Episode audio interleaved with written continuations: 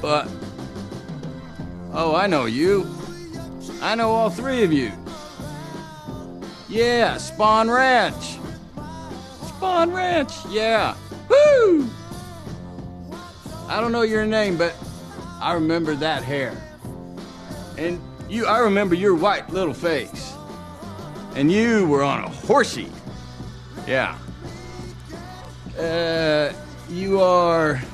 I'm the devil, and I'm here to do the devil's business. No, I was dumber than that. Something like Rex. God, shoot him, Tex! Tex.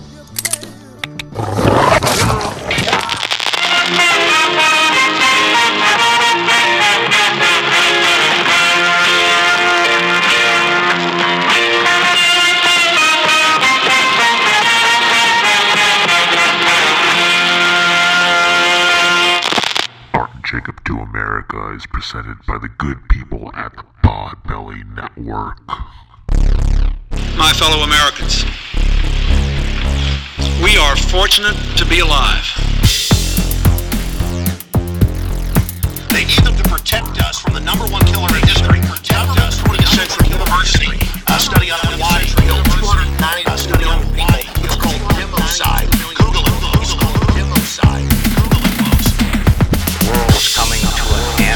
Everybody wanted to know all the details about the flying discs that we had in our possession. Had in our possession.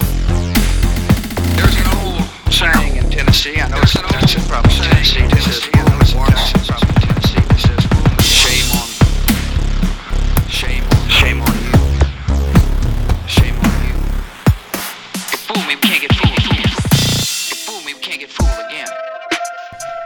Get get it ready for the the, the golden the golden recluse. The golden recluse. That's a good one. I thought you were say the golden goose. The golden goose. The golden recluse. I like that. All right, ready. And one, two. Ladies and gentlemen, live from Burbank, California. I'm just kidding. I don't know.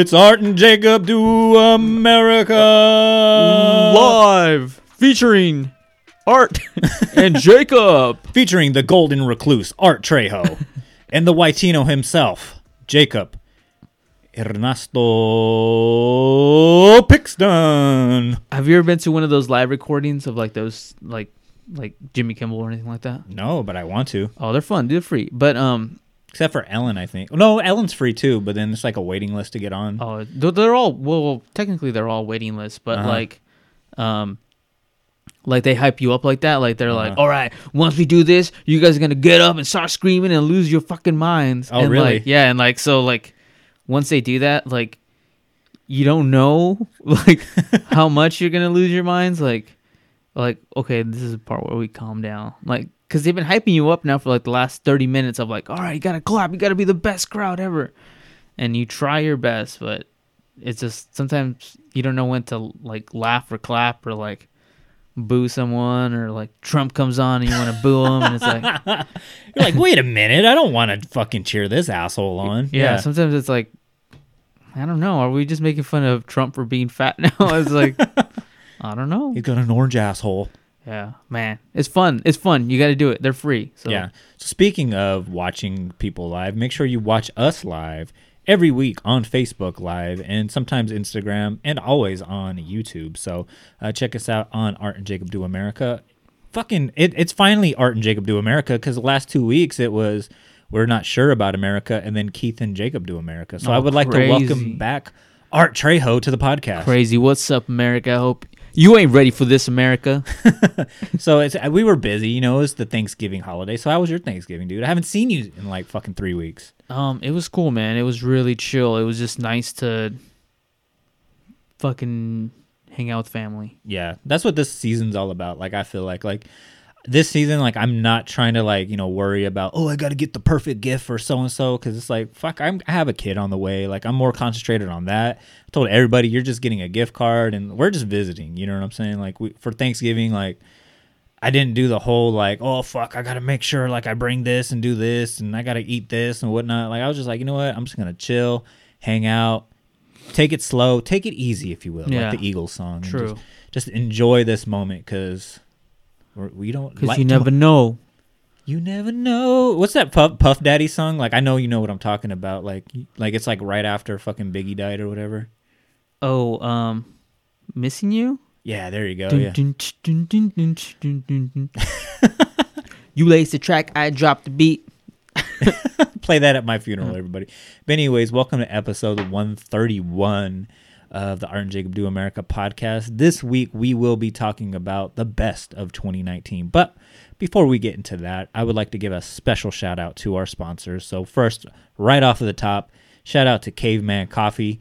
Uh, make sure you go to cavemancoffeeco.com because some of you guys are just going to Caveman Coffee and downloading some illegal uh, internet porn. But make sure it's cavemancoffeeco.com and entering promo code America for 15% off. They got some really cool um, packages uh, for the Christmas season. Uh, so check those out. You know, for all the caffeineaholics you have out there in your lives, you know, just get a little gift package for them. Enter our promo code for 15% off of that. And hey, They make great gifts, man. fuck yeah, they Tis do. the season. You don't want to be out there in the mall right now. Hell Just go no. to cavemancoffee.com, type in America, get that 15% off, get yourself a deal. And I think t- t- today, as of we're recording, it's December seventh. So I, I've heard uh, yesterday somebody texted me or DM'd me saying that hey, they they ship pretty fast because I guess they did enter the promo code um, on a Wednesday and they got it on a Saturday. So hey, fuck yeah! Like Art said, you don't have to worry about fucking surviving the Bakersfield shootout at the Valley Yeah, Plaza man. Mall. You We've could just had a, we've had a shootout here, man. I know. Fucking that's the that's the theme of 2019 right here. Just a shootout every fucking day, right? But anyways, go to Caveman Coffee. Speaking of shootouts, go to Caveman Coffee, enter promo code America. And then also to make sure you check out Fight Back CBD, the best CBD in all of the land, and using promo code America as well. And while you're at it, just mix the two products together. Um, and hey, have your ass feeling tip top magoo, baby. Get your get your morning going, man. Hell yeah, or night if you get the nighttime Yeah. one. Well, then it's a caffeine free shit, man. Oh, you mean the lavender infused one? Lavender infused. Oh, I love the lavender. I should have taken some of that last night so I can just mellow out. dude. And it's like the weather's been awesome too. Like Yeah. it's been raining and whatnot. Put your jammies on, take some lavender, Ooh, fall asleep watching some Ooh. Sabrina. ooh, I'm leaking liquids out of my nipples right now just thinking about that. That sounds like a good night to me, man. Anyways, also a real quick shout out. Um, I recently did an episode of It's Getting Weird, uh, so check that out. I believe they're on the Podbelly directory as well. We're because we're also on the Podbelly network. Uh, so make sure you check us out as well as some other great podcasts, as well as We're Not Sure Yet, All Things Star Wars, the multiverse of Stephen King, um, Hillbilly Horror Stories. You can check them out. Yep. On topic. But anyways, go to the directory as well and check out um, It's Getting Weird. I recently did an uh, episode with them where I told for the one millionth time the possession of my house that I grew up in. and the cool thing about them is, is they uh, they sent me some Palo Alto, oh, Palo Santo uh, Some wood. palos. some palos way. and um, I did their episode, I believe, on a Thursday, and on the Saturday, like I got the Palo Santo wood, and I guess like you're supposed to burn it, and it will bless your whole area. So shout out to them for sending me this in the mail, and yeah, good guys, man. Anyways, Art 2019 2019, man. It was crazy. It actually was pretty crazy, man. gone by real quick, right? It, it's it's been. What, what would you say if you just had to say this is a good year or a bad year? You're, having a baby. It's got to be a good year. It's pretty good Although year. your baby's probably gonna be born next year, so that'll probably be the better year. Yeah, it was pointed out to me his due date is uh, February 2nd. And I believe Greg's mom pointed this out to me where it's just like it's supposed to be 2202 or 22 or whatever, and like reversed or whatever. It's supposed to be 2020. I don't know. There's a bunch of O's and twos in there or whatever, right? Oh, that's some numerology bullshit. Yeah. Go ahead, keep going, Greg's mom.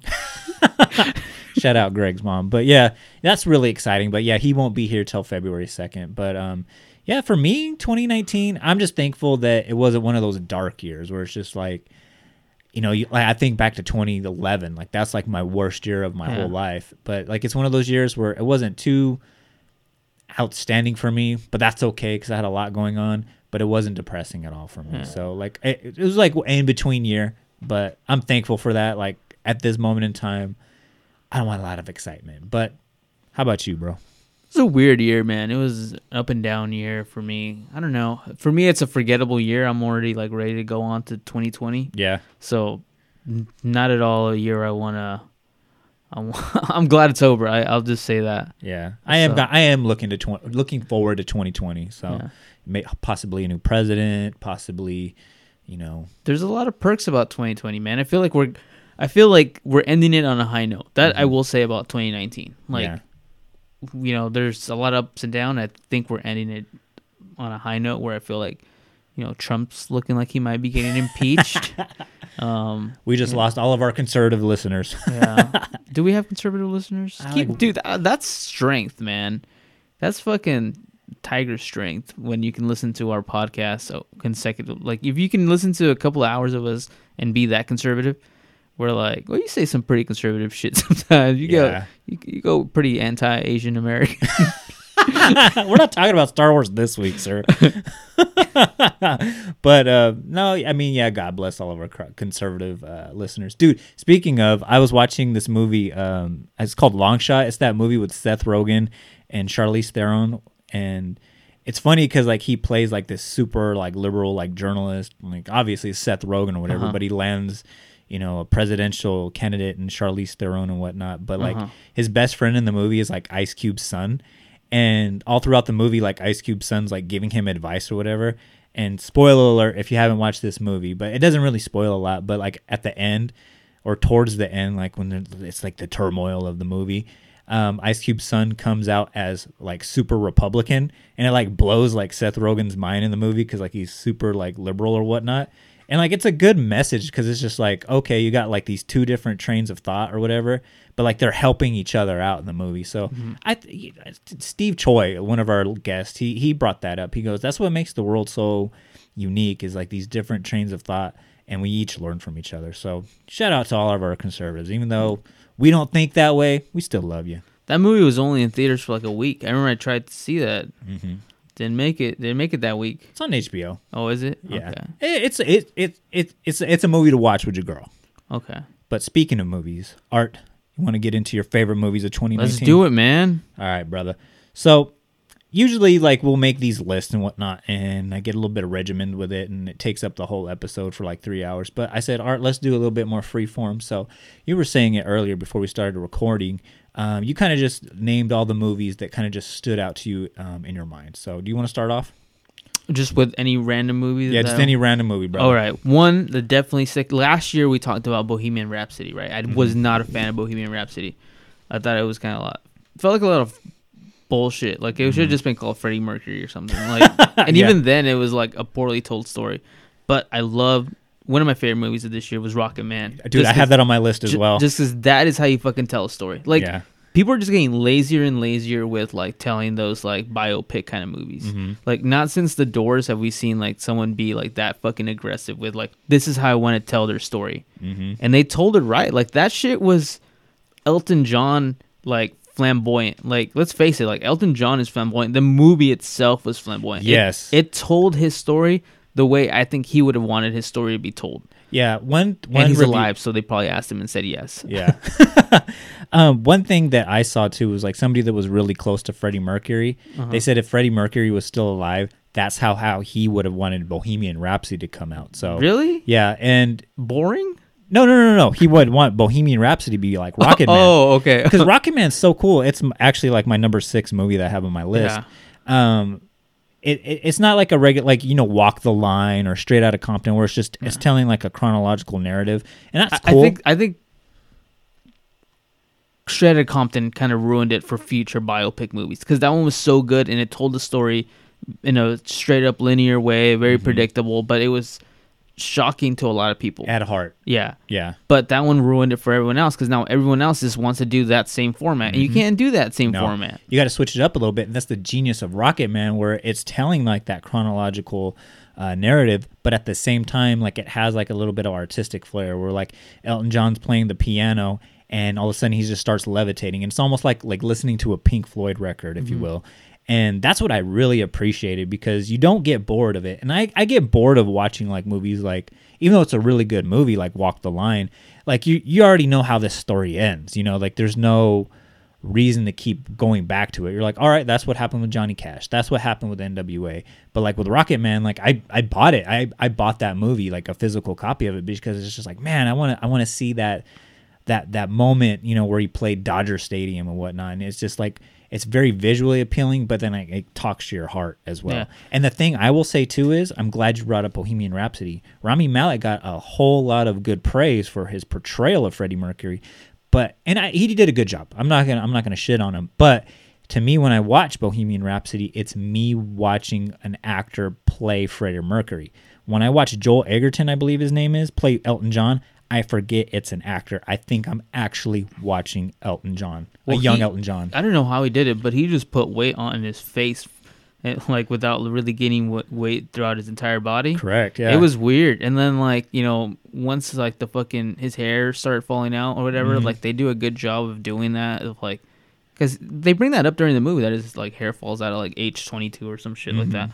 So like, just really really good movie. Like perfectly told story, flamboyant the way Elton John is, and Mm-hmm. just it didn't feel like they were just doing fan service the way Bohemian Rhapsody is, ending their movie on a fucking concert, and like it might as I, I don't know I I did not like Bohemian Rhapsody, but this kind of did justice to the biopic movie where it was like let's tell it unlike other stories. Cool. Yep. I'm so- glad we're on the same page on that one. Fuck yeah, and that's how I started my list Yeah. off actually too. Oh, right on. All right, so go ahead with your next one, man. Since that's we pretty much started the Um, same. let me think. Um, I'll just go down the list, I guess, of the way I wrote them.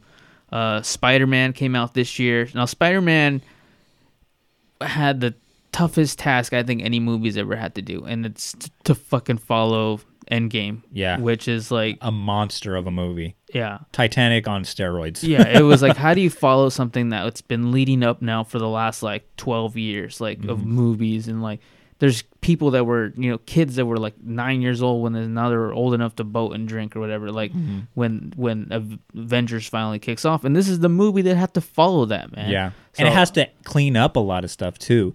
Like you see that a lot with movies that you know follow like uh, an order, like the Uh-huh. Marvel universe or Yeah. in a, a very lesser extent the DC universe or even like, you know, I'll reference wrestling here. Like you like after a huge pay-per-view or even the UFC as well, like they'll have like a huge pay-per-view, but then there'll be like a a, a hangover period where it's just like, okay, the product's not going to be as good because we're just going to tie up a lot of loose ends before we start the next boom. But Spider-Man Far From Home, dare I say, is almost as good as Endgame, if not sometimes a little bit better because it's a very well told story. And most of the story doesn't take place in, you know, the friendly neighborhood of New York or whatnot. No, it's like overseas. You're going to fucking Milan or wherever he is at in Yeah. Italy or whatnot. You're going to Prague. You're going to all these places. And on paper, I'm thinking like, oh man, this might be the one Spider-Man movie that's not that great. But no, this movie was awesome. From the from his Spider Man, like portrayal of this Spider Man. Yeah. Okay. Well, I, I don't. I don't acknowledge. I don't acknowledge the Andrew Garfield ones. Oh yeah, those are. I didn't. I never even watched those. They look really bad. They And were on in the break room at Target one time. Yeah, and I was like, ah, I can't. And then it had this." Jamie Foxx as like Electro or whatever. It looked so bad. Yeah, I I don't acknowledge those. Yeah, man. But great movie. Uh, so difficult to follow up. I guess my next one would probably be uh, Avengers. Like, Mhm. just because Avengers was probably the most epic. I think you posted it on our uh, Facebook, Mhm. and it was really tough for me to pick a movie like that was bigger. Like, no movie this year had a bigger like impact than this one. Probably because it did it make the most of any movie. I assume it did. It, It took like two days for it to get to two billion worldwide, which is, uh, I mean, yeah, inflation, but like, I mean, even when they do like the the adjusted numbers, like compared to like the original Star Wars, like even Star Wars didn't even measure up to it. But again, like it's just this juggernaut of a franchise, and it lived up to it. Like that's the one thing too. Like when there's so much pressure on a movie like let, let's say like Batman or whatever like the last Batman with Christian Bale I personally loved that a lot but it didn't have the same rewatch value I would say with like Endgame where it's just like man okay there's a lot of stuff like I missed you know the first or second time around that I watched it in theaters where it's just like oh okay that's referencing something that happened you know in the Incredible Hulk this is referencing something that you know the original Iron Man movie like eh, there's a lot of nice little Easter eggs that you know get planted throughout that Yeah. rewards you for watching you know the past movies. Yeah. And but even if you didn't, you can just walk into Oh, those yeah. and it's still a great movie. Just I, I I you're right. Like I was surprised how well it lived up to the hype. Mm-hmm. Living up to the hype is one of the most difficult things. And one movie that's not going to be on either one of our lists because we're recording it prior to this is is the upcoming Star Wars movie. Yeah. And that upcoming Star Wars movie is living up to movies since the 70s of Mm-hmm. Star Wars coming out. You know, and it's I I find it difficult to believe that it's going to live up to that hype. I'm walking into it completely optimistic and I'm hoping for the best, but I find it so difficult. This Mm-hmm. one, you know, this is the next thing of like, hey, let's try to build something, a world, a universe that big, the Marvel universe. And with Marvel too, is like the expectation that every movie that they produce is gonna be like an all-time classic. Like we are currently living in an era where I don't know I've ever seen these this many like good blockbuster movies come out. Like in our childhood, like we think back to like you know Jurassic Park, like that was a great blockbuster. But then you think of like Independence Day, like that was good during the time, like in '96. But when you rewatch it, like on TNT, you know, on a Saturday night, like it's not that good, you know. Yeah. And I feel like we're living like in a golden era right now where these movies are going to be timeless. Like my children are going to watch these 20 years from now and be satisfied. Well, CGI has made movies. You can make movies a lot faster with CGI, you know, and mm-hmm. You can bring back actors back to life with CGI. Yeah. And like, um, I mean, that's still like yet to find out because we still like if you watch Independence Day now, it looks fucking terrible. Like there's a scene where the dog is jumping away from a wall of fire, and you can clearly see that the dog is like jumping off of a wooden box with like fake fire behind it. You know? Yeah. And so, um, we don't know yet. We don't know what this movie's gonna look like 20 years from now. Uh, Even like the Hulk, the, the first Hulk that came out was like, God, that looks so bad compared to like Thanos today. But I'm willing to like swallow the bad quote unquote CGI if it's a good story. Like Jurassic, the first Jurassic. Oh yeah, yeah. These are good stories. Yeah. yeah, it's great stories. Like, I mean, and my whole point is like, even we watch like a movie like Captain Marvel, which isn't one of the best Marvel movies, but you know, you rewatch it and it's like, oh, okay, that's cool. It doesn't live up to you know the classicness of you know an Iron Man or the Avengers or even the the Spider Man movie Far From Yeah. Home, but like that's like how well of a position these movies are in that it's just like every the expectation every time is to be a 10 out of a 10 classic and i think with spider-man and avengers endgame they really knocked it out of the park and spider-man was my number four movie on my list and avengers was my number three movie on my list Oh damn. so I didn't write them down in like list form. I just went like, dude, let me just write them all down. and i think we ping-ponged with this like with my music like Yeah. i didn't do this but with my movies i did because i had like a definite like narrative on it true. Um, but for to complete my little Yeah, uh, go for six through four through three, um, the in between this, the the sandwich, if you will, if I can say, Yeah. Um, DC has had some fucking dumb shit movies come out, right? Yeah. Uh, my number five movie that I have on my list was Shazam, and it's appropriate that I bring it up this time of year because it's basically a Christmas movie that came out in April, I want to say. And I remember my girlfriend and I, we got like advanced tickets to watch it, and I was like, you know what? It's a free date. You know, fuck it, let's go watch it. You know, worst case scenario, like hey, we can just walk out and like go to fucking uh, Whataburger or something. you know, Yeah. just get food afterwards. You know, and just walk out.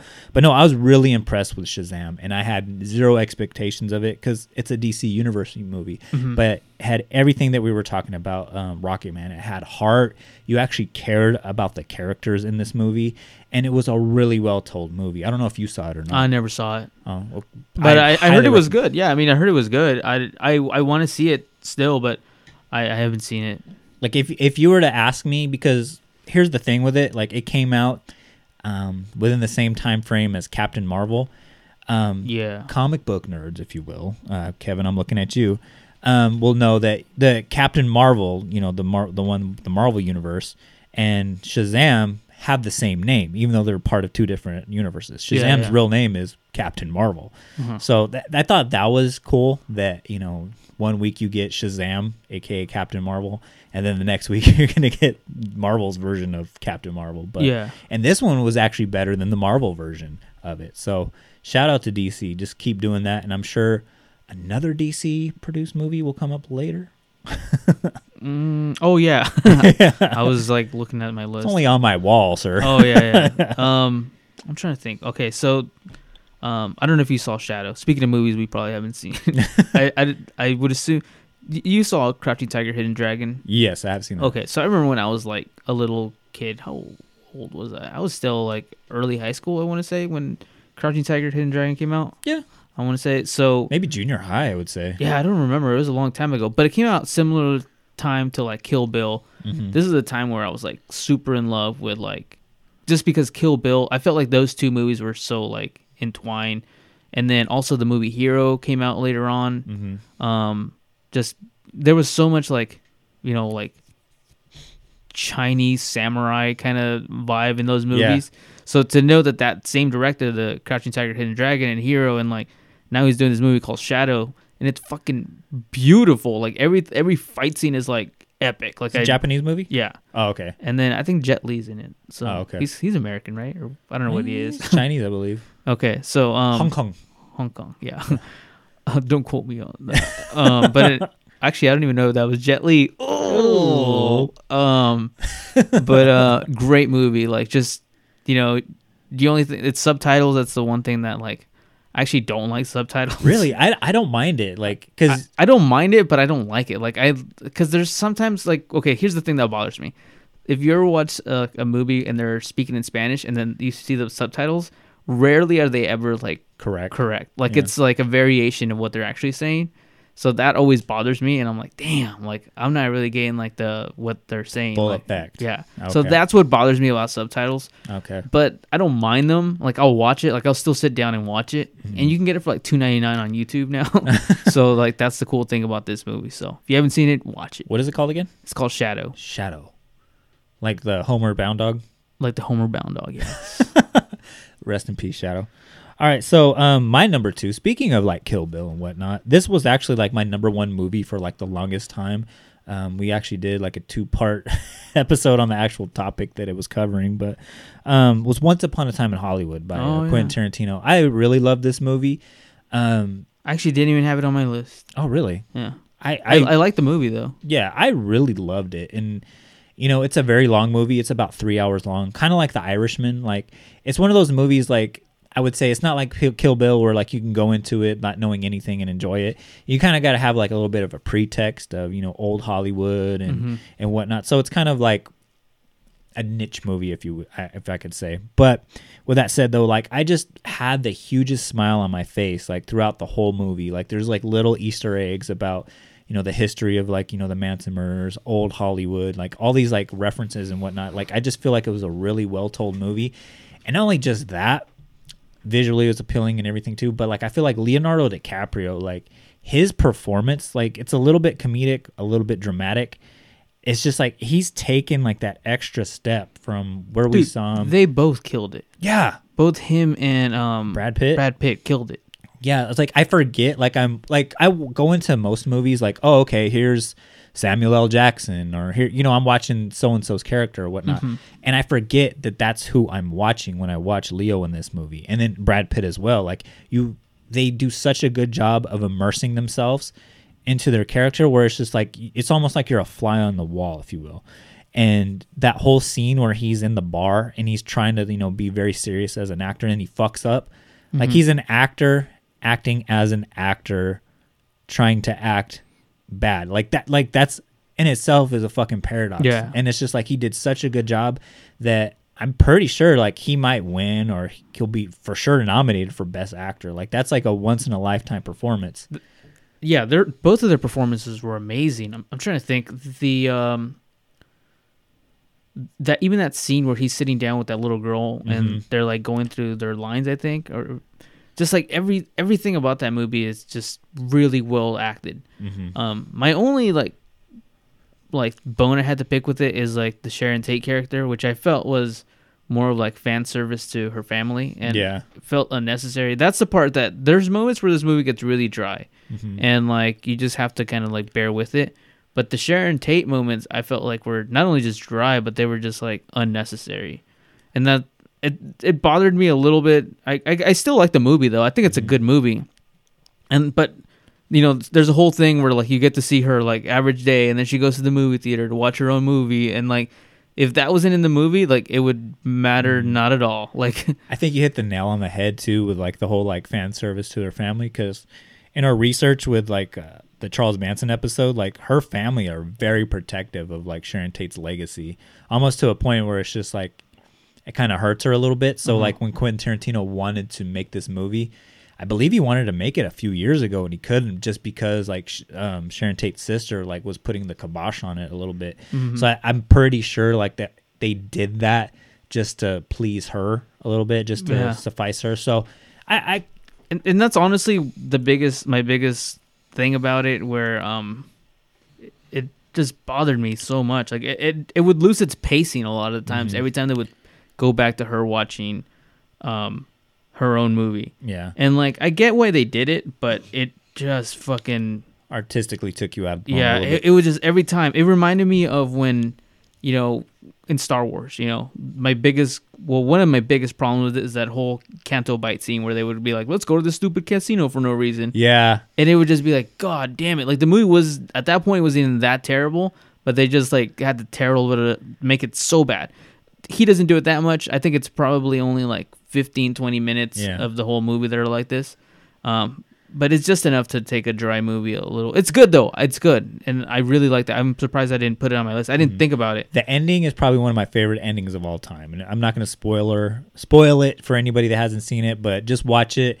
And I had the biggest grin on my face. My cheeks hurt when I left the Mhm. movie. So Yeah. yeah. I Once Upon a Time in America, my number two movie. So once upon upon once upon a time in hollywood Hollywood, yeah, not not America. That's the Yeah, Robert yeah. De Niro movie. Yeah.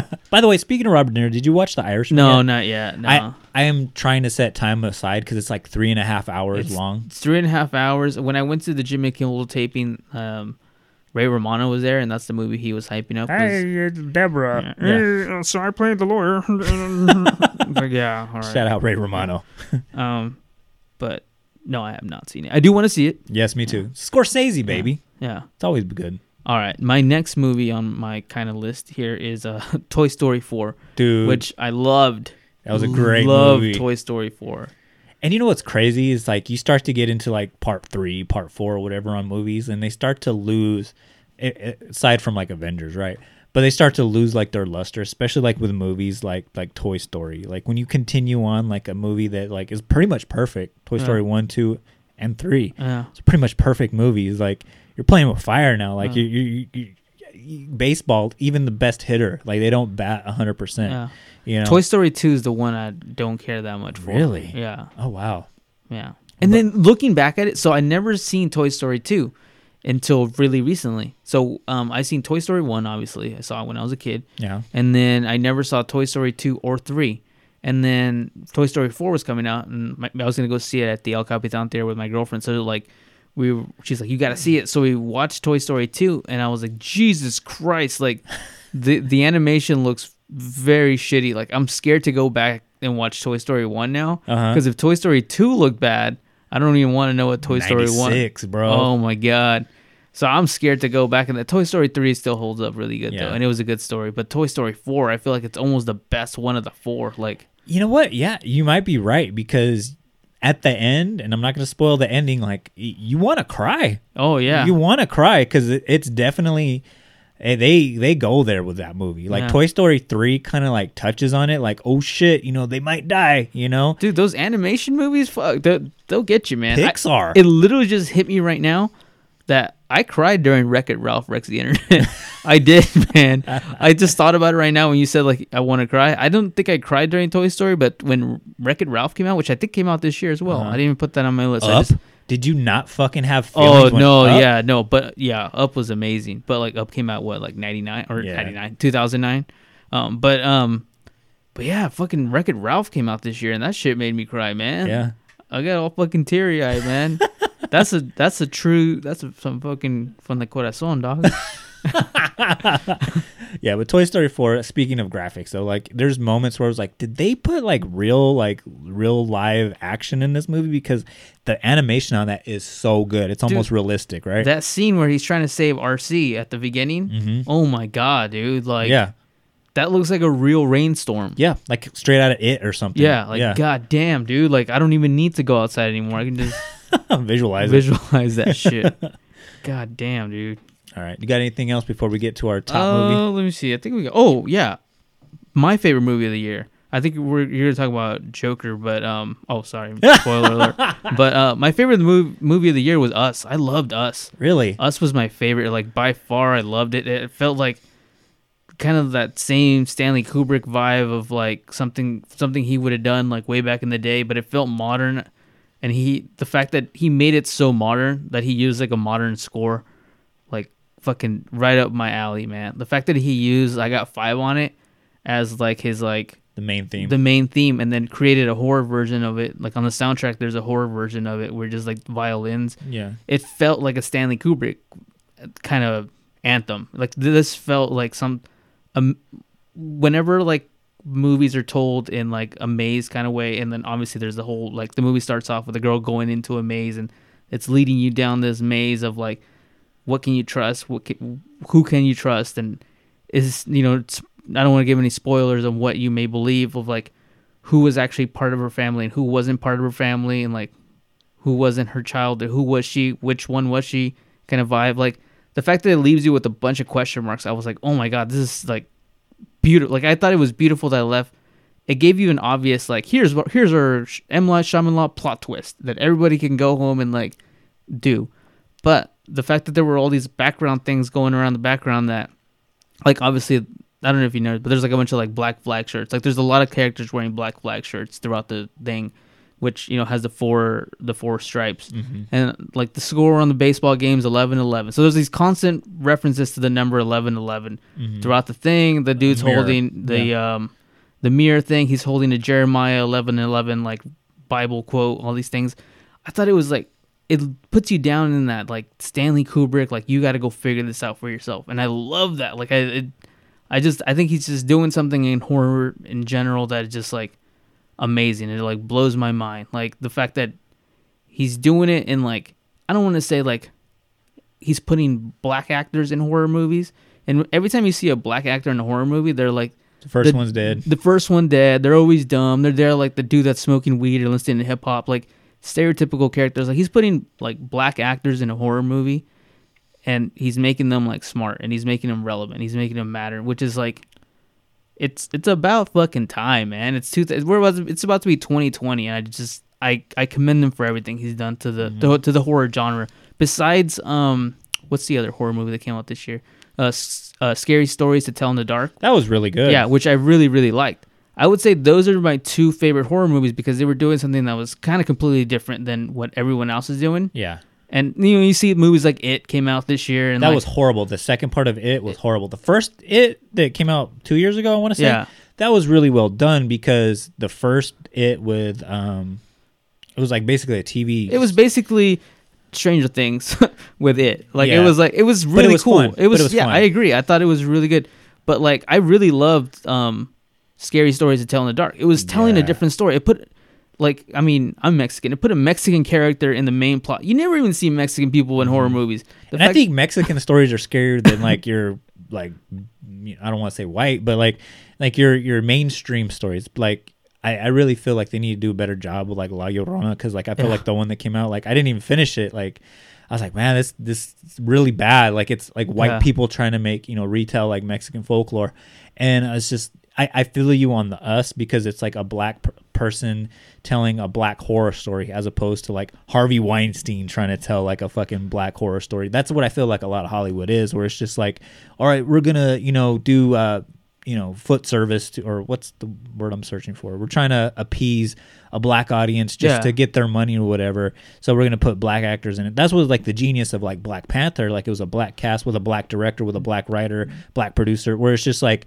okay, like it's from our own perspective. And I had like a a black coworker that even pointed that out to me. Is like, yeah, it's good to see, you know, uh, we are making movies with that matter to us. It's not a white person trying to see through our eyes. It's our eyes on on the camera. I, I mean, even going back to like um, Get Out, like he, My- all- he one of my all time favorite movies. he broke the fucking like glass ceiling with that movie. Like Mm-hmm. after Get Out, like it was so rare to see a, a black actor in like the leading role in a non like this is a black movie. You Mm-hmm. know, like they had to call it like a black movie. Like I got the hookup. Like if you think of like those like '90s movies where like Chris Tucker and like someone else, like those are called like those are black movies. You know, like Blaction. yeah, like they clearly had like a black cast. This one was like the main actor was a black actor, and like it wasn't like it was a horror movie. Like it was it was a movie. Like it just he he broke that mold. Like Black Panther came like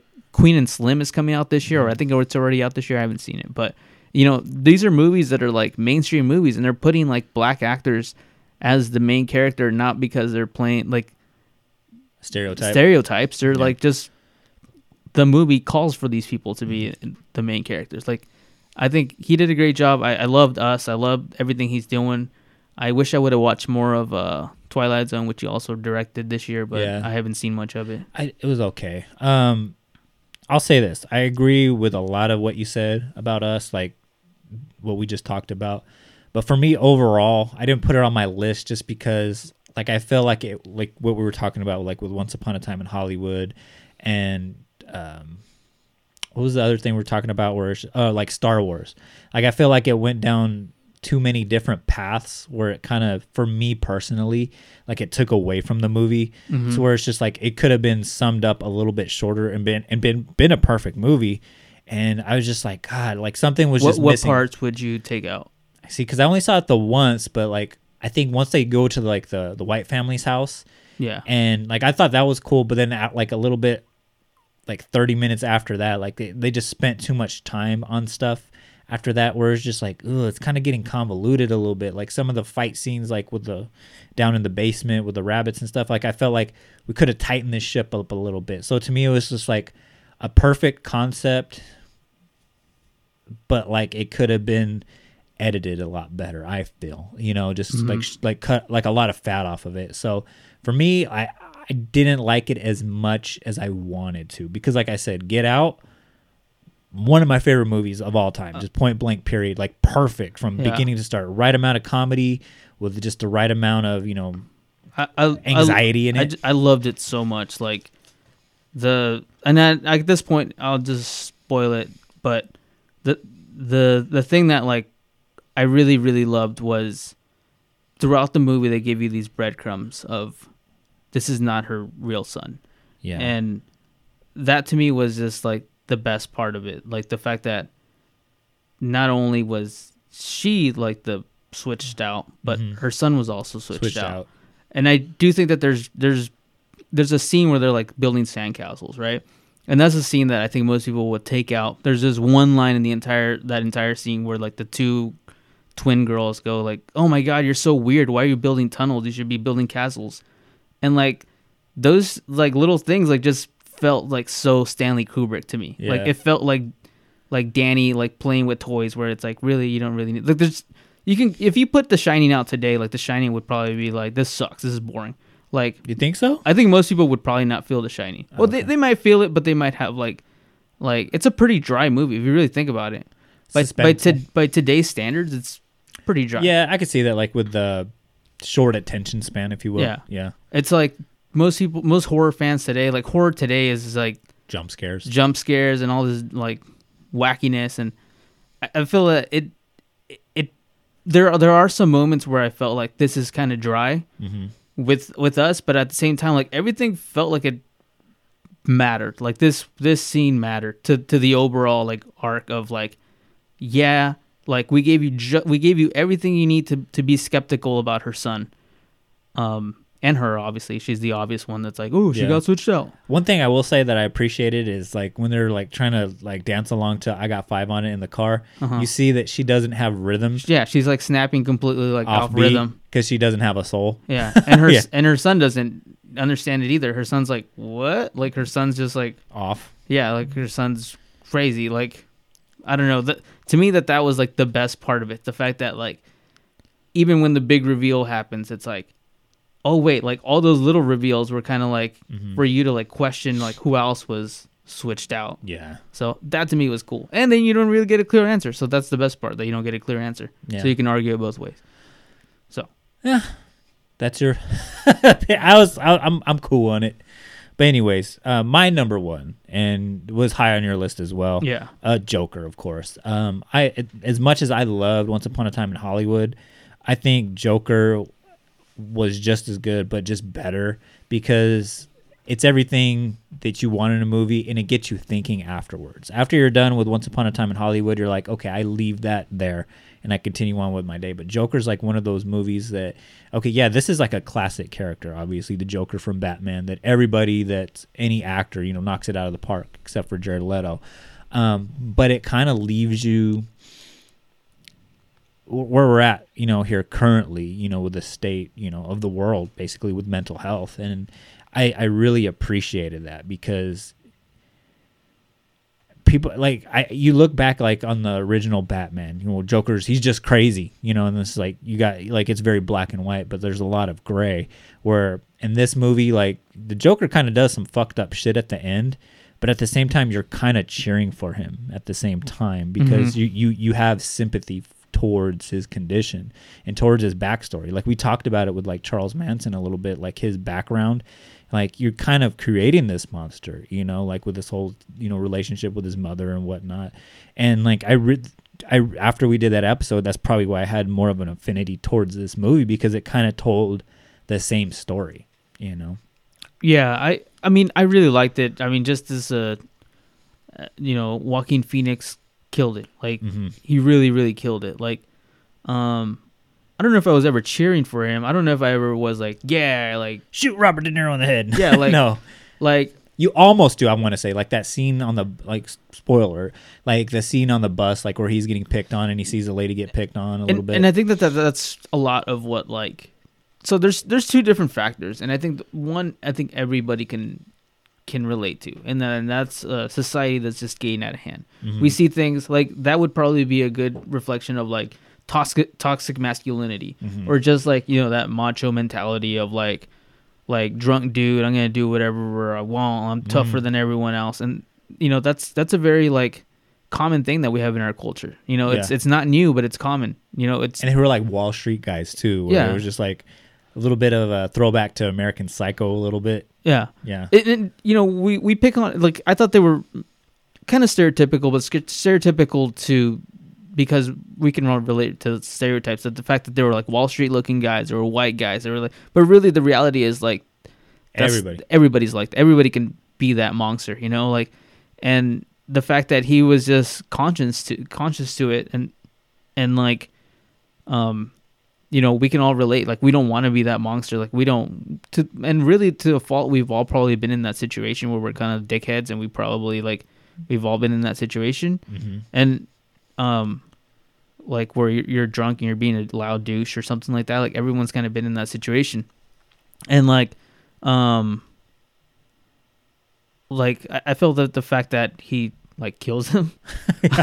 Like um I think it's very like relatable. Like that to me is like it's very relatable. Like you, you uh, that was like an obvious bad guy and you killed him. Mhm. Um, from the ultimate bad guy. Yeah, basically, from, yeah. from the ultimate bad guy, and like, um, like some of those were just like very relatable. I think the mental health aspect is completely separate from that because the mental health aspect of it is like it's not something new. This is a story that's kind of taking place in the 70s, Mhm. and like it's become a newer topic that because you know people don't really talk about it. Like people don't really talk about mental health. Like um a lot of people were saying like um Heath Ledger's Joker, like that he would have been like a soldier battling like PTSD.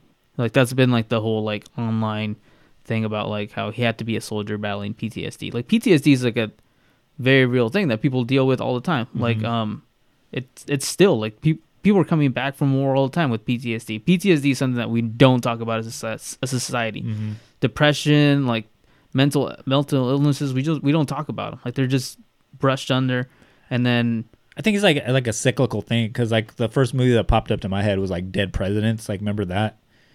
yeah, Yeah, the, like where he's like he's waking up sweaty, you know, like Yeah. visions of war and whatnot too. So I think it's like something cyclical, but But even okay, so like this movie, and this is the part where like I like the movie a lot, but it's clearly like Taxi Driver Reborn. Oh, it's essentially Taxi Driver is a better version of this movie. I mean, I don't know if you feel that way about well, it. I mean that, that, Robert the, De the Niro's- original is always going to be better. Yeah, Yeah, Robert De Niro's portrayal of essentially the same character. Even like the fact vet. that he's going up against a politician Mhm. and like, you know, his love interest isn't interested back in him, like Mhm. that whole thing. Like the same the same blueprint is there. Um, and Robert De Niro's character is also like, I mean, it's not as blatant as this one where he's like tripping out, but he's definitely going through like delu- like a psychological delusions and like he's dealing with some kind of like depression. Um, he doesn't sleep at night, which is like, Yeah. these are all like it's the same blueprint. And um, I, I don't know. I just thought all that aside, I just think Joaquin Phoenix killed it. Like, Yeah. his portrayal was like amazing. yeah I, it's hard because okay as kids growing up like you think of uh, jack nicholson's joker as like the joker. And then all of a sudden like heath ledger's joker pops up and you're like that's the joker now. Now it's just like okay like there's no way anybody's going to be able to top heath ledger. He knocked it out of the park. He did a mark mcgwire and then here comes joaquin phoenix where it's just like this movie even tops i in my opinion uh, heath ledger's joker a little bit because you get more of a reason why the Joker is the Joker. Like that's like the biggest thing. Like in comics, you never get this backstory really. Did you like the like? Do you like that aspect of it? Because I almost like the fact that there is no reason to, Mystery to it. to the Joker being the Joker. If this was a new character, I probably would agree with you on that. Like more of the mystery of it. But you're talking about a character that's what Batman's like 70, 80 years old now. The Joker's like right around the same age. Where it's just like, okay, now it's time for me. I feel personally where it's just like, now it's time to start building like that background. I think, in my opinion, and if not, I mean, this it has its own universe or whatnot. Like it's fun And yeah, to play like in that. Under the Red Hood has been an origin story for the Joker as well. Like Correct. There's no correct origin story for the Joker. hmm And I'm cool with this just being like its own universe, kind of like the Christopher Nolan Batmans. Those are their own things, separate from anything else, you Yeah. know, which I'm cool with. And then you have Tim Burton's a little bit, it was like a little Uh-huh. off skeet, but those are fun. You know, I'm I'm cool with those as well. Like they don't they don't follow the DC narrative. DC's narrative doesn't even follow their own narrative. So it's just like it's cool. I'm cool with that. Like I'm cool with having separate universes where it's just like Joker's Yeah, mysterious. and and I like that. I like that that it was like a one-off kind of movie uh, Mhm. on this. But they're thinking about making a part two though. are they? Yeah. Oh man, I, I hope that they don't. like it wouldn't. It wouldn't. I don't know. I mean, I'm sure they can. At this point, it would be more of a money grab Correct. Yeah. because it's like. It looks like it took so much out of Joaquin Phoenix, Oh, for sure. and like, DC has a tendency to fuck things up whenever they get something right. Mm-hmm. So it would be so difficult to to follow this up unless they're unless they made a taxi driver part two so they could take the blueprint to that like i don't know I, I hope that they don't i don't think they will Yeah, this is one of those ones just like just let it be. Like it's Yeah. perfect as is. So yeah I, I like the movie i don't i thought it was a great movie i don't think i will really want to see it again it was Really? like yeah it was like it was it was really real like one of the things that it's like seeing someone struggling like isn't my cup of tea like Mm-hmm. it's it's cool and i appreciate like Joaquin Phoenix putting himself in that position but it's like that shit that shit's real like that's that's stuff that people really deal with Mm-hmm. like every day like every day someone is struggling with the decision of whether they want to like live another day or not Mhm. or whether they're like willing to kill themselves or kill others. others. And like one of the things that um I think it does do a bad job at is that everything about it was kind of obvious. Like he was not he was poor, he was living with his mom, he was like girls didn't like him. Like it was really obvious like where his like depression comes from. You know, like that I think it does a poor job at like and you weren't to have like fucking wealthy dude with like if he was a wealthy dude, the sympathy wouldn't have been That's there. exactly what I was Yeah. gonna say. Like So, if he was like- Donald Trump Jr., like I'm not gonna have any sympathy yeah, for him. Yeah. But it's just like, and I think on that aspect, I think most people have this idea that depression comes from like failure or something like Mm-hmm. that, and like it's not the reality of it, you know, like yeah. um. So on that aspects, I'm like, yeah, but I, I'm cool. I, it's a great movie. I just don't want to see it again. it, it's it's, but it was so well acted, like Yeah. that I respect the hell out to of me, it. To me, yeah, that's what I was um like with Leo. Like it's like one of those like once in a lifetime movies where it's just like, oh my god, like I forget I'm watching Joaquin Phoenix who Yeah. played Julius Caesar, who played fucking Johnny Cash, who played like all these amazing yeah, other roles. He's a great actor, super Fuck underrated. Fuck yeah! Like I don't. When I think of great actors, I, I always think of like Christian Bale or you know somebody like that, Tom Hardy. You know, like those. Speaking of Christian Bale, did you see the Ferrari versus Ford movie? I didn't because I heard like bad things about it. Really, Like, I heard nothing but good things about it. really? Okay. Yeah. I I'm. It's one of those ones where it's just like I'm not in a rush to see it because it's like I already know the story. My grandpa told me that like over and over again. That's why I own a Shelby Cobra to this day. It's just like just because I love that. But it's one of those ones. I'm. It's like Vice. Like I wasn't rushing out to see it, Yeah. but like when I finally watched it, I was like, oh, this was a great movie. I don't regret not watching in theaters. You know, Avengers is like one of those movies you gotta see in theaters, but it's just at the same time, it's just like, all right, unless my girlfriend really wants to go on a date, like it's just like, Yeah, yeah. it's a, it's a it's a DVD buy for me. Yeah, yeah. No, I, I didn't see it in theaters, but I heard it was like amazing. Like Okay. same thing with like there's like a bunch of other movies that like had really great reviews. I didn't see The Lighthouse. But I Mm-hmm. heard The Lighthouse is like amazing. Yeah, remember I put that um that uh, poll on our uh, Instagram. Like, there's a movie I guess with Shia LaBeouf, like uh, uh the Peanut Butter Chronicles. or Oh, about the kid that has autism. yeah. Everyone keeps telling me that's a really good movie. That's but again, that's the one like I'll wait till HBO or Netflix Yeah. has it.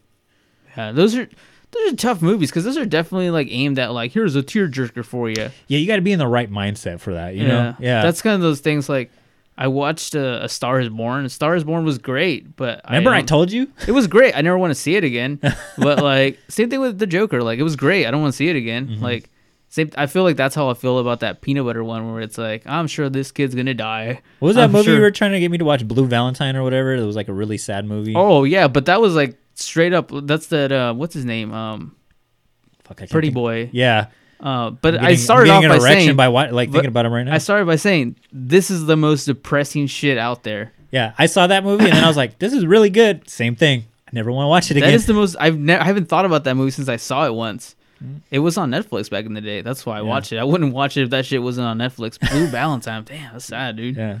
Anyways, moving on to music. Let's get, get into other topic here. Yeah. Um, you see, here's the one where you made a list, and I just kind of, just kind of, you know, whatever stood out to me. So, um, for me, I, I said this last year and like even the year before this, like, I, I'm- I struggle to put lists together for fucking straight up albums because I feel like there's nothing like album wise that has really stood out to me like like like like like you you think back to like the early 2000s like i could be like okay stankonia came out stillmatic came out you know uh 2001 like it's just like it's like supreme clientele by ghostface killah and whatnot or like endless mastodon cds or whatnot but like i feel like when i'm looking at like the list of music that came out this year i'm just like wow it's just like songs or artists or singles and kind of like throwback artists as well. I believe like Ozzy came out with a new album, Tool came out with a new album, Slipknot came out with a new album, and it's just like oh, okay, it's just like a lot of like familiarity coming out. You know, I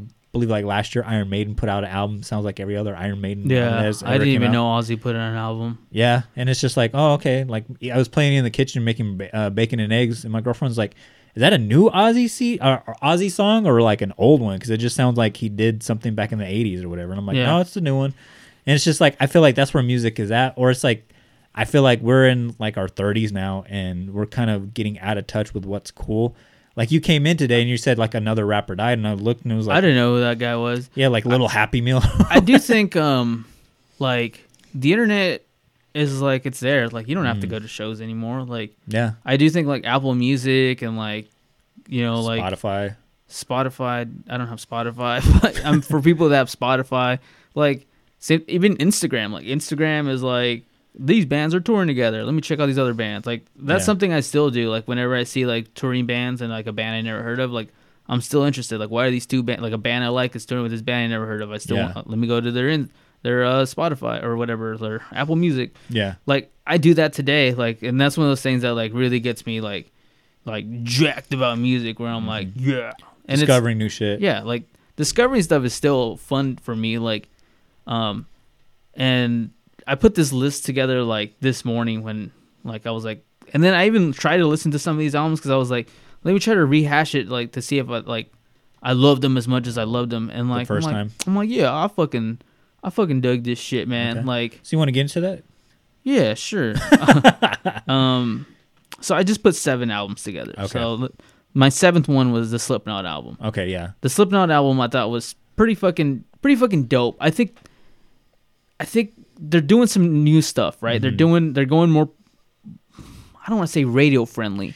It sounds like it's more of the what's his side band? Um, Stone Sour. Stone Sour. It sounds like a lot of that's creeping more into the band now. Which from time to time it it, it has happened. Every Yeah. going back all the way to like subliminal, Subliminal verses, Verses, yeah. like that has creeped in, and it definitely has those elements. Like that song "Spiders" is on there, and like I really I dig it.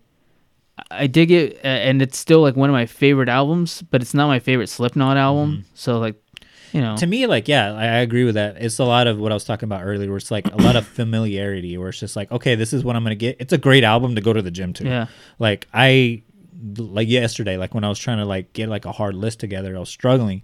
I was like, well, I guess you know the Slipknot album would have been my best album, like f- from front to back, because for me, it's like just like a lot of songs or you know artists basically just like kisses of touches here and there and i was like album wise i would say yeah like we are not your kind like by slipknot was probably album wise like my best album but in the retrospect of all of slipknot's music is probably like a three and a half star album Yeah, I I don't even like it as much as their last one, like Mhm. which I know the gray the the the, uh, the gray chapter. So I didn't I didn't like it as much as that album. I I do like the album. I don't want to sound like I'm shitting on the Me either, album. me either, yeah. Um, it still made my list, but like. It's it just doesn't like there's moments where I'm like I wish they were just going more like proggy because there's prog elements to it for sure and I wish they would just like stop limiting yourself to the three minute mark. Like, let Mm-hmm. me explore that shit. Like, l- let me hear what you got. Like, you're old enough now. Your fans won't like betray you. Like, oh, at all. Like, let me hear you explore that weird shit. Like, Mm-hmm. there's moments on like whatever the third song is, um, where like you do the same thing as me yeah um, I'm trying Yeah. to think what the third song is, but it sounds cool. Like it I- I sounds, it almost sounds like Agreed. an old, thr old school like throwback nu metal track. Correct. And like, th- it ends with like kind of like a staticky like Mm-hmm. vibe, and I'm like, "Ah, I wish it could expand on that shit. Like, and you think the whole album's gonna kind of be like that and then you're for me i'm kind of let down that it's not you know Yeah. Th- There's there's cool elements. There's that like there's some acoustics going on. There's all kinds of things. I just wish like let me hear you experiment more. I I anytime a band experiments and it doesn't sound like bullshit experiment, there, then there's bullshit experimenting. I agree. It- It's like whatever the popular music is, and you try to adopt that. That's not experimenting. That's just fucking going with the flow, and which they're not doing. They're, I don't think no. that they're doing that. I just think that they're not experimenting as much as they can be they're they're playing it safe though a bit they do much. play it a little safe. Yeah. But for a band that's lost their drummer, they lost their bass player, they lost one of their percussionists, like they still sound brutal as fuck, and I still Oh, yeah. like respect the hell out of them. great them. album to work out to Yeah. Um, my next album, let me see what I got. I got Chelsea Wolfe, Birth of Violence, fucking like amazing artist. Like, just like if you're into like, I don't even know how to like label her music, which is like the good thing about her music is like, it's metal, it's like folk, it's like there's like the fact that there's like a, if you're into Bright Eyes, I get what you're into. If you're into sludge metal, I get why you're into her.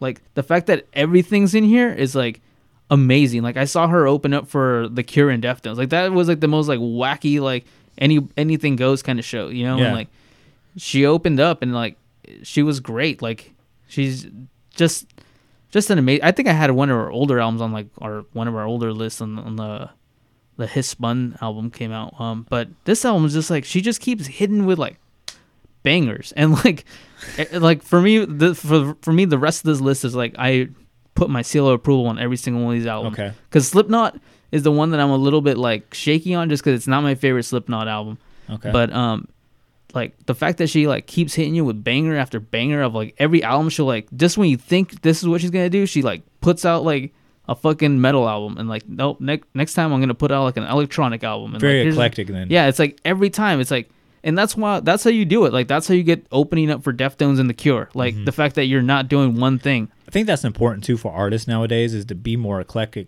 because and that's how you're to stand out because I've referenced this a couple of times where it's just like I feel like the internet age of music is just like you have all these tables in the lunchroom where it's just like okay here's your metal scene and just like way over here. Then there's your hip hop scene over here and then people live like in these echo chambers of like this is what I listen to. And then you got like you know the popular kids listening to Jonas Brothers and whatever right here and it's just like nothing nobody sits with each other anymore. And it's just like to stand out i feel like you got to incorporate everything now But even in, in metal, like I think one of the things that really fucking kills metal, and I think you, I don't want to say like metal's dead because I I have a couple of metal bands on here. Yeah. But I think one of the things that bothers me about metal. I'll say that bothers me about metal Mhm. is that there's so many like great like metal artists. But like I'll give you an example. So I, me and Ben went to go see Deftones. Be- Deftones was the headliner. The co-headliner was CHVRCHES. CHVRCHES is like an electronic pop Yeah. band. Then it was Gojira, and like the fact that like metal heads aren't like open to like new things always bothers the shit out of me. Because for me, I've always been like, and I didn't start off as, into metal. Like I was always into like Radiohead and things like that, and then I got more into metal. So like I've always felt like you know I I accepted metal. Uh, you know most people are accepting other things, starting from metal, accepting other things, but most people are like very like not into like Their opening up. Yeah. yeah. So like that's the one thing. If something I is gonna kill metal, is the fact that they're very unaccepting. Like if it's if you're not playing fucking aftershock or like whatever, like Yeah. you're not part of the metal community. It's very self-parroting, if you will. Yeah, because Yeah. every band has the same logo. Every band does the same thing. Every ba- Yeah. every band uses the same album cover artist now. Because I was looking at lists of like you know the best um, metal albums of 2019 to try to Mm. you know listen to it, see if I if I jive with it, and it's just all the same thing. You know, it's just it's very homogenized. Yeah. Um, but you know she does what she does, and she does whatever she wants to do. Chelsea Clinton. No, Chelsea Wolfe. uh, let me see. I, I kind of put it into list. I wrote it all weird. Number five, I put Tyler the Creator's IGOR. Okay. That shit, like, that dude is like constantly evolving. Like, do you consider him rap now, or hip hop? Not really, because Yeah. he started off as a rapper, but he kind of does whatever the fuck he wants to do. Yeah. On his last album, I put that on there. Um, uh, Flower, Boy. Boy. I put Flower Boy on there, and Flower Boy was amazing. And this is even more amazing. Like the fact that he's like blowing everything out of the water. He's probably like for his age, I think he's only like 26, 27, Mm-hmm. and he's like one of the best like producers in the game right now. I'll say this too, where it's just like it's one of these instances where it's just like I personally might not like you know in my own personal time listen to this music, but like I appreciate the artistry of it. You know, like you can look at something and like, okay, I don't necessarily like that, but I can appreciate it. It's like pho. Like I don't necessarily like that type of food, but I appreciate the process of making it. Like that's there's an art to making like good pho. Like and the same thing with this. Like I don't personally find enjoyment in his music, but like I look at that, I'm like, all right, I respect that more than Iron Maiden, who's a band I love, making the same shit over and over Yeah. and over again. It's crazy to me. Like I listened to his early albums back when he was like really popular. I remember when he first came out when he had um Goblin. Like Goblin was out, and I remember like I didn't like it. Like it just felt like stupid, like stupid, like stoner rap. Like it was just like dumb. Like it was really immature. To hear where he's at now, where he is kind of like carrying the torch for like exper. I don't want to say experimental hip hop, but like kind of off to the left, kind of hip hop. Like like he would be the new Ludacris, not Ludacris. Sorry, not Ludacris. Andre 3000. Andre 3000. Like he's he's that guy now, where Yeah. he's just like anything goes with me. I'm gonna like I don't care if you Sky's label me whatever. I'm gonna work with whoever I want to work with. I'm gonna do it. And fucking IGOR's amazing. Like I don't I didn't break it down to like favorite hip hop or anything like that, but that's the one that stuck out to me. Where I was like, God damn, like. And this dude's like not even like using producers. Like this dude's making His this shit. shit. Yeah, like Yeah. this dude's doing his own shit, writing his own music, like pulling in whoever he wants to work with, and he's doing it better than anyone else. It's That's- like, god damn, dude. Like, and he's super fucking young. He's like 27 years old. What were we doing at Yeah. 27? We're like, hey, do you want to start a podcast? Oh, god damn, dude. Still figuring it out. let me see. I'll just go through these really quick. Um, let me see. He was number five. So let me see. Number four. I don't. Looks like I didn't write four. Looks that's Art's weird. top six. I wrote them all like janky. Oh wait, I did write number four. Xiu Xiu, girl with girl with the fruit basket. That Okay. shit's fucking trippy as hell. Like experimental music. Like somebody somebody was comparing this album to like a Death Grips album, which is like totally not right. like because this is not like brutal like a Death Grips album. But a lot of that story, it's it. I guess it's dark. A lot of it is about a girl carrying a fruit basket on her head and getting raped. Oh, wow. So like the album is kind of dark and it's kind of brutal, but it's not like it's it's not like Death Grips at all. But if you're into experiment, and they have like fucking, they're just geniuses, like in like electronic experimental music. Like Mhm. they're basically like Radiohead if Radiohead was like young again. like, and I I do think like some bands need to like put the mantle down and like someone else will pick it up and keep going. Like I love Deftones, but like I want to hear someone like test those like limits, like a young version of Currently, that. Yeah, and it's like, and I think that there are bands that are like pushing the limits, and like you know, there's I love Code Orange. They're like young dudes. Those Oh, dudes, yeah. those dudes are like 23 years old. Like, Yeah. Um, and I love Bane and like all these things that are, like I'm really excited about all these bands that are coming up. But um, they're definitely a band. And they're not that young, but they're like young in the sense that like goddamn, like these dudes. I I want to see them. I'm probably end up seeing them like a festival because I don't know if they'll ever pl- play Bakersfield. So I'll Yeah. probably see them. They won't make it in Bakersfield. Gotta go to a festival. Yeah, but they're they're fucking incredible. Let me see. Number three, um, formerly known as Twigs. Twigs is like most people were like when she came out, people were like, "This is the next Aaliyah." Okay. and like the fact that now she's like the next fucking like Portishead or kind of like vibe. I'm like, God damn, like I love trip hop music. Like I'm a Mhm. huge Portishead fan, and to see again like another like young version of Portishead, like I fucking love that. Like I respect the shit out of her. Somebody posted like her concert, the way she was doing her concert. Like I guess she like learned her like to pole dance, and like people were like mocking her online be- for doing that. But it plays into like her live show now. Like the fact that there's like strange things on stage for her to like I love that. to like yeah to toy with and then like the fact that she used like all the percussions on her were like you know like stomp like Yeah. the, the, the musical. Like she had people like like professional like hip hop stompers come out and like this is the, the way we're doing percussion now. And the way i'm gonna dance is like with these poles. And, like it was weird. And it's like the fact that it's like very it's an art, yeah it's it's crazy. Like and like just the way that she she's beautiful by the way. But the way that she you like jack off to her? Uh not to the images like the way she portrays herself Oh, okay. because the way she portrays herself is like always like distorted and like, Oh, which. I also respect. It's just like god damn like Because you're not selling yourself like Doja Yeah. Cat, like which is like all sex and stuff. yeah yeah, yeah But yeah, she is beautiful. She used to date um Robert Pattinson to tell you like where she's at in the in the beauty mark. Whoa, That's a good looking dude. You think I? I mean, I'm more of a Brad Pitt interview with a vampire, fucking, um, Andrew Luck kind of guy. Oh man, Andrew Luck, that dude. But she, Yeah, yeah, she's yeah, I good got you. I got you. but um, yeah, like she always like this. If you look at her this album cover, um, it's like her with like a weird distorted body and like it's like falling apart. But it's Mm-hmm. That's cool. cool. Like I, I like really, that. I really love Just like, based off of your description, I have no idea what her music sounds like, but it's you make it sound very. if very you like interesting. trip hop, if you like trip hop, go down this road. Like Okay. it's fucking genius. Um, number two, this is the one that like I had to put this on the list. Like Tool to me is like Mm-hmm. beautiful. This al- this album was like eating like a rough steak sometimes because it was huge. Like this one, I had to. This is like the Irishman of the of the. Yeah. It's even though it's like Scorsese's doing this. It's all this. It's Yeah, three everything that you want, right? Everything I want. God damn, dude, this It's is a lot to ingest. One song gets me to working back. Like, like. It's, but I did okay. So me and our buddy Ben, we talked about this album, and then I found that like going on hikes while listening to this album was like the perfect thing because you have no fucking choice. Like, there's no one Mm-hmm. Else you around you I'm glad you said that. no fucking choice. Like you have to settle down and like fucking focus on this and like focus in on the most beautiful things where you're like isolated.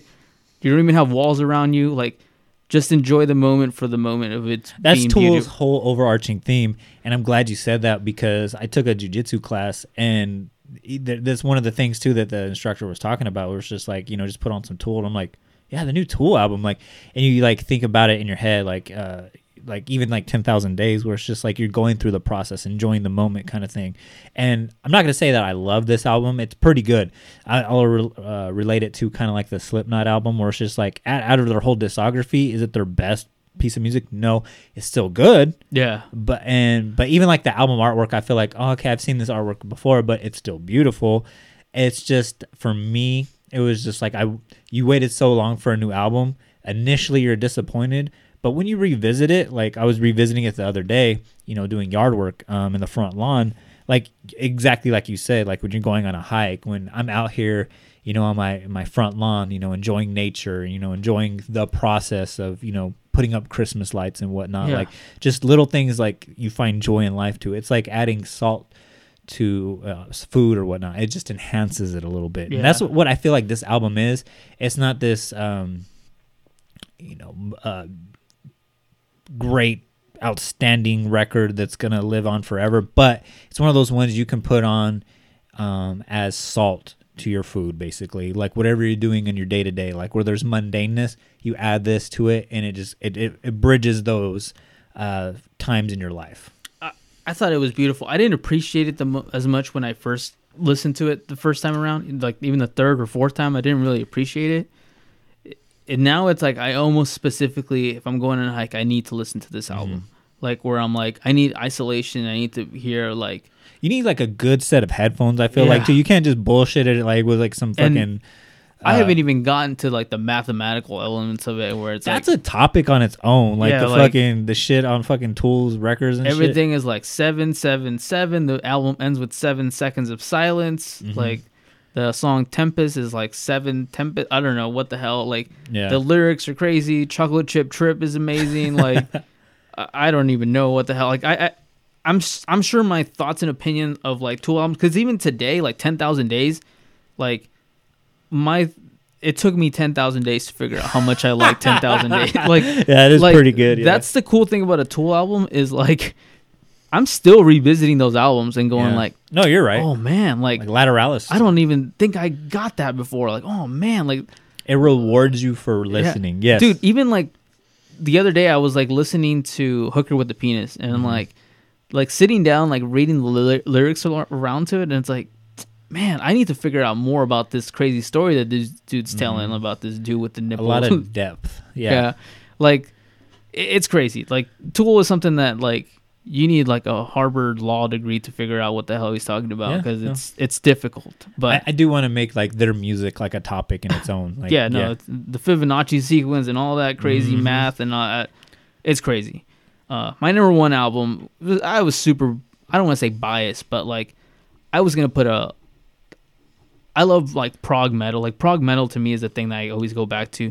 Do you know who the Cult of Luna is? Yeah. Okay, so I put the Cult of Luna as number number one album. that's interesting Just because I love this album, man. This is like another one similar to Tool, where I can just go on like hike and like the thing just fucking goes. Like the thing just smoothly goes. And I've loved the loved the Cult of Luna for years, but th- this is like probably just my favorite album of the year, just because it, it it goes. It, it's a little dumber than a Tool album, I'll say. um, and I still love the Tool album. The Tool album was, was like number one for me because I was like, how much? I, I don't even know how much I'm gonna like this Tool album until I'm like 50 years old, where I'm like, I get it now. yeah but like, so that one might creep into number one. But this one was just like, it's dumb enough for me right now where I can like rock out to this shit. And like, if I saw them, I'm like down to mosh to this. But at the same time, it's like smart enough where I'm like, yeah, I get this shit. And it's Oh, like, yeah. I don't want like Deafheaven, like we've talked about that band, Yeah. where like they're not really black metal, but like they have black metal elements. Yeah. And like same thing with this, like I like some of those black metal elements, and I'm sure we'll do a witch burn, uh, witch burning, uh, a Church church, burn. burning episode one day where I'm like, you know, I'm I'm kind of an outsider into the black metal world, but like bands like this, like really like oh, like I Mm. bridge w- that gap I wish I was like in fucking Norway right now, surrounded by snow right now. like, amazing album. Like, just tip of the hat to the Cult of Luna. Keep doing what you're doing. damn you, you really went hard with these man Yeah. like um for me like with music like i wish i loved music as much as you did because like now i want to go and like i want you to like text me all those albums because i want to give well aside from slipknot and tool like i want i want to listen to those because it's one of those things like where you hear somebody like talk about something and you want to get into it just by the joy in your face like art doesn't like a lot of things that's been well established but for you to see like the joy in your face talking about these things i really want to explore these um these albums. Um, but for me, again, like I said, it's just like a lot of songs and just artists. Like I kind of see music kind of like from a producer's end, where it's just like fuck, like I can see them doing big things. Uh, we kind of touched on this, um, you know, in a beforehand beforehand episode um, about Billie Eilish. Like I see big things Oh, for yeah, her. yeah. I really, I mean, it's not my cup of tea. Kind of like Tyler, the Tyler the Creator. You know what? I it's funny because one time I was driving with my girlfriend. We were listening to Billie Eilish, and like super young too. she's super young, I and she was like 28. and I was just I was like telling her I was like, dude, you could see that there's more potential than what she's giving you right now.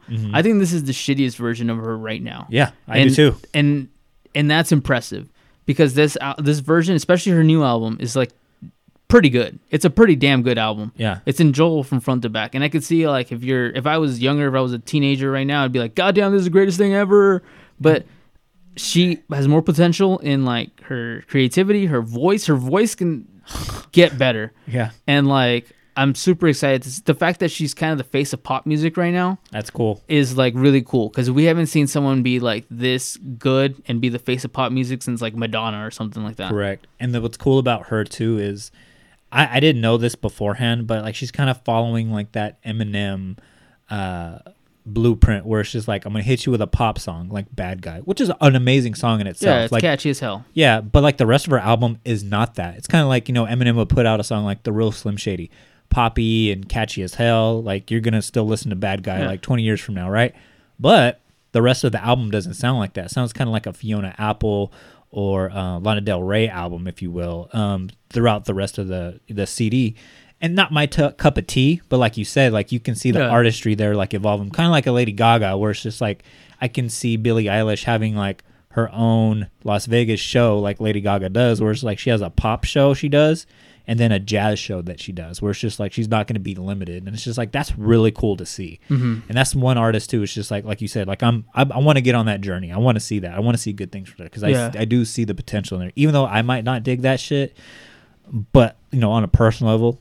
But like I like I'm gonna enjoy seeing that success. Yeah, yeah, You- yeah. You always want to cheer for people like that. Another one too, like now mind you, again, like I said, we're we're 30 as fuck. Like I feel like we're starting to get to the age where it's just like I can't relate to like newer music. But there was one song that I absolutely hated. But like the more I found out about it, the more like I love the story of it and like everything that the lore of it, if you will, was Old Town Road. I don't know that song. You know, I'm gonna take my horse to the Old Town Oh, Road. Yeah, who's? It's like a rapper has that song. Lil Nas X, Lil- right? Oh yeah. And what's crazy about this song is uh, is obviously like a rapper, right? Uh-huh. And with him, it charted. You know, he's they kind of making fun of country music. I could say I don't know if he's making fun of it, but kind of parodying Yeah. country music or whatever. But like it actually landed on you know the country charts, and I guess like the all of the country music association or whatever like they got really pissed about it they're like no this isn't country music country music is like dixie chicks or Yeah. whatever is fucking Drake Schnalding. I don't know. Jesus, tell us what some real country music is or Yeah. whatever, right? I don't know. I don't dig that shit, right? But like he actually charted number one on, you know, those charts Trent Reznor has a country music Grammy now, whatever. because of this, yeah. But I guess like there was a whole hoopla of it. It's like, you know, we live like in a very like touchy time where it's like, well, you don't want him on the charts because he's black or what? And it's just like, I don't know. What I thought was funny is it's like Billy Ray Cyrus is like, all right, I, I see like the you know this is like a you know a good song you know for his generation and whatnot. So let me get on it and make it whatever you guys want it to be a real country song. So Billy Ray Cyrus jumps on and does the remix of it, and basically he just sings the hook, right? Just gives mm-hmm. it like that that twang or whatever on it, right? Makes it more authentic, I guess you can say. So then it re-enters the chart and it blows up even bigger. Now I didn't know this personally, and I'm a huge Nine Inch Nails fan. You're a huge Nine Inch Nails fan as well. But I guess like the main beat to this song actually comes from the album Ghosts, where it's just a, like a whole Nine Inch Nails album full of instrumentals, Mhm. like fucking 48, 50 songs full of instrumentals.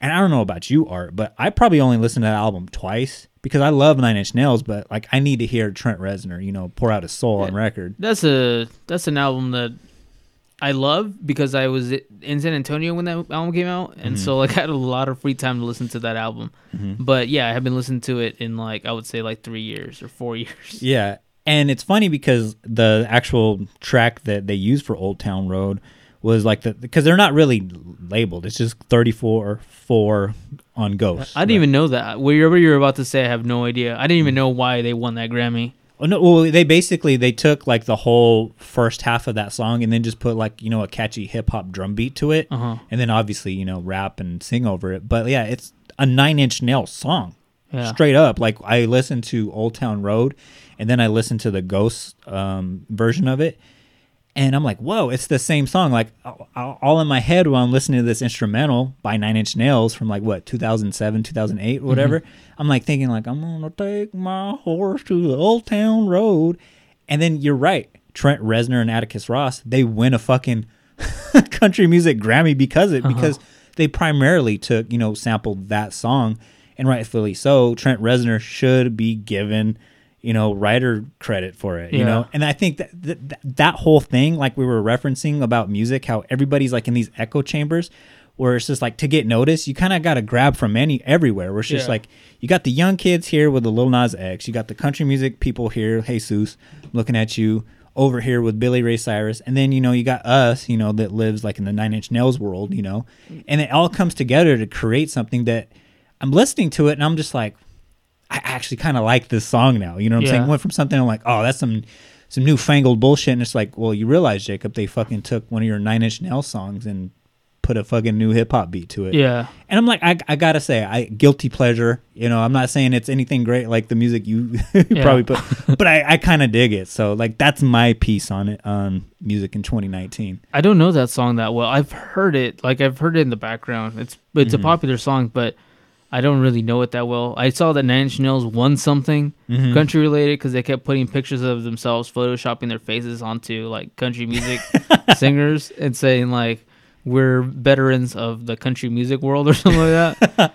which is cool with uh with Trent Reznor, where it's just like I guess like the story with Trent. I was reading a Rolling Stone arg- article with him, and he was saying like like his manager called him up like, hey, they totally ripped off this song from you. They didn't get the sample cre- um, credit for it.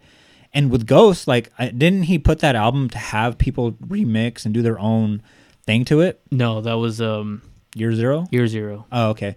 And I guess Trent was just like, ah, whatever. Like that's what I wanted people to do with it, anyways. He goes at first, like I'm kind of taken aback, like the Johnny Cash version of Hurt.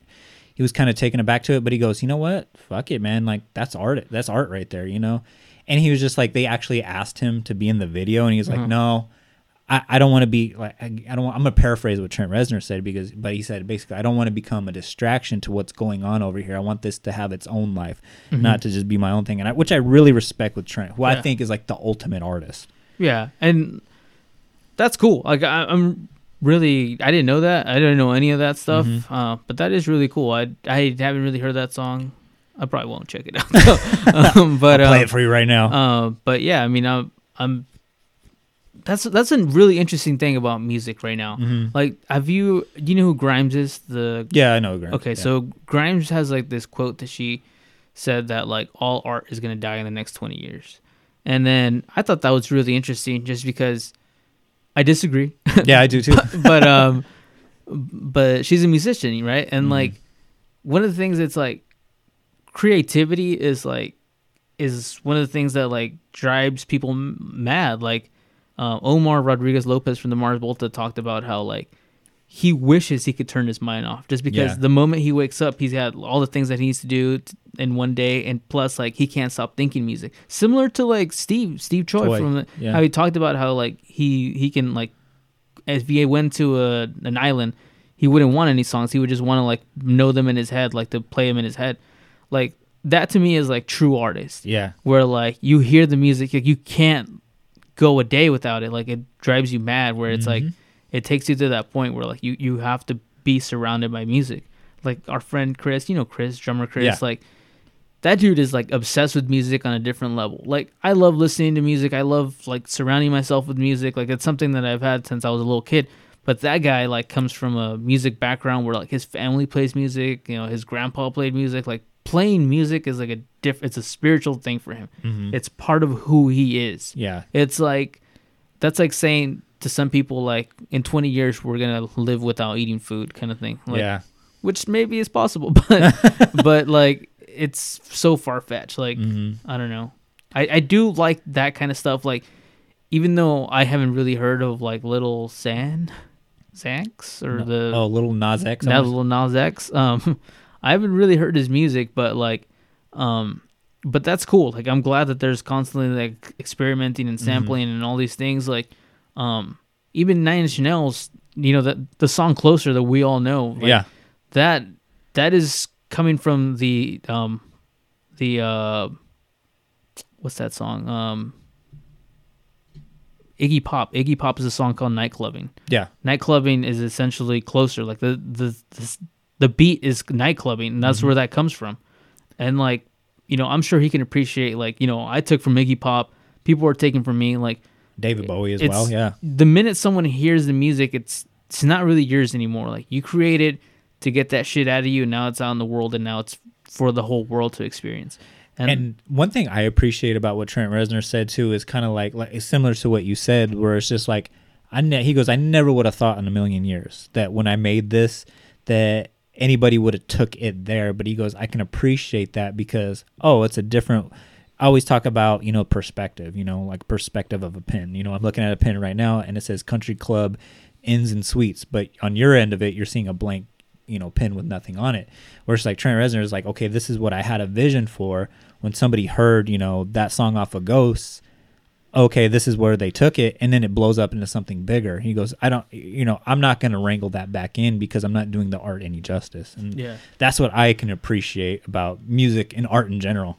I can respect that. That's cool. Hell yeah. You got anything else on your? Um, shit, I don't know. Fuck, you want to talk about sports and shit for It's another been two a long hours? episode. I know, I but it didn't. It wasn't long. It Should wasn't we tedious. Cut it in half. I don't know how you want to do it. It's up to you, brother. Whatever you want to do. Whatever you want to do, man. Okay. I, I can keep going, but we can. I, well, whatever. Yeah. We can edit this. Yeah, fuck it. do you want to? You want to cut this one off right here? Let's and cut it off right here, and then we'll do a second episode. Episode. then, all right, cool. Cool. So with that said, everybody, um, be on the lookout. I guess next week where we talk. Uh, you know what? We'll just make the next one like a, a 12 and a half or a half episode, a Yeah. mini-sode, if you will. So that way you don't have. If you're not into sports and politics, you don't have to listen to that shit as like your weekly episode. But um, yeah. So thank you for listening this year. This so far. This has been our biggest year. And I gotta say, like, I'm excited for 2020 for um, this this show. I, just, I feel like we just keep getting bigger and better uh, with each week that goes by. So, I mean, I got to thank first and foremost, you know, my co-host right here, Art, the creative genius over here, the golden recluse, if you will. It's true, man. Yeah, I want to thank you know Brent and um, everybody at the Podbelly Network, you know, for what they've done. Um, I feel like what Bakersfield now is starting to be seen as a hotbed for podcasts. So hopefully, like we can add to you know that bed, if you will. So, Dude, yeah. I, I mean, I gotta thank the same people. I gotta thank you. I Yeah. gotta thank Alejandra being there since day one. and yeah, it's crazy. It, it's still like anytime somebody knows the podcast or I'll get a message about the podcast, I'm like, whatever. Oh, shout out to the podcast. I'm on that. I'm on one of their episodes recently. But yeah, shout out to the whole Podbelly network. You- It's crazy. It's crazy that we're associated to such a great name. Hell yeah. So, um, with that said, everybody, make sure you check us out on all social media at Art and Jacob Do America, except for Twitter. We are at Art and Jacob Do A1. So just picture Art and myself basting a turkey with delicious A1 uh, steak sauce and whatnot. Uh, make sure you um, go to our Patreon. Um, you know, donate a dollar. I don't care. Um, donate something. So help us, you know, keep getting better. If you will notice, our Facebook Live audio quality is a lot better because of the contributions, you know, for Nicole, um, with contributions from you know Alex, you know, and whatnot. So I thank you guys. It's all because of you guys that are making this podcast better. You guys are a part of this family. So uh, shout out everybody that came on this year: Mr. Sam Sheeran, Steve Choi, fucking Ross Robinson, fucking producer for Korn. Been a big year. Been a huge year, brother. And you know, I Donnie Phillips, fuck, goddamn, like it. It makes me excited for Alex next from year. Silver Snakes. What's up? Hell yeah, baby. So um, I'm excited for what next year has to bring, and it all it all comes down to the millions and millions of you for telling your mamas and your boo boos too, and fucking just listening to us while whatever you do. So uh, with that said, everybody, Art, do you have anything else? That's it. See you next episode. Good night.